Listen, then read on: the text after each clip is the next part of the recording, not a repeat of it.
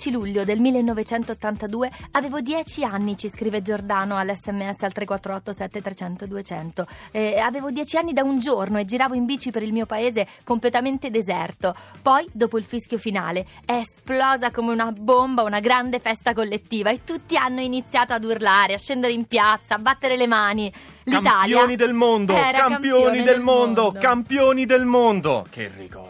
Che giornata, ci avete scritto e ci state scrivendo in tantissimi. Ancora, ne leggiamo un altro. Ehm, vi- eh, l'ho visto la partita a Torino dopo il concerto dei Rolling Stones. Finita, siamo corsi in stazione. Mi tirarono su per il finestrino del vagone. Che tempi, che ricordi, che storie. Sì, vabbè, storie ce ne sono tantissime. Tante, noi poi a noi ci piacciono le storie. Io sono un appassionato di A storie. me in tu- particolar modo piacciono le, le storie degli ascoltatori, quelle che ci scrivono loro. Vabbè, Ma anche non io solo. ho le mie storie. Ne so. Sentiamo, 11 luglio 1934. cosa è eh, successo? eh, nasce Armani.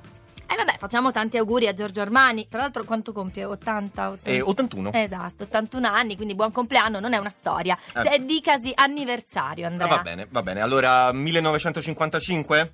Mm? La frase In God We Trust, cioè ehm, praticamente in Dio noi confidiamo, è stata inserita sulle banconote americane. Ti piace Beh, questa? sì, è un fatto storico importante, una notizia di costume, però insomma non è proprio una storia, storia. Vabbè, tu vuoi più storia, ho capito, storia, proprio storia, storia. 1798. Cosa? Eh, nasce ufficialmente il corpo dei Marines degli Stati Uniti d'America. Eh, ma sì, Andrea, mm, diciamo che mm, preferisco chiedere aiuto a Stefano Mentana del depositinternazionale.it.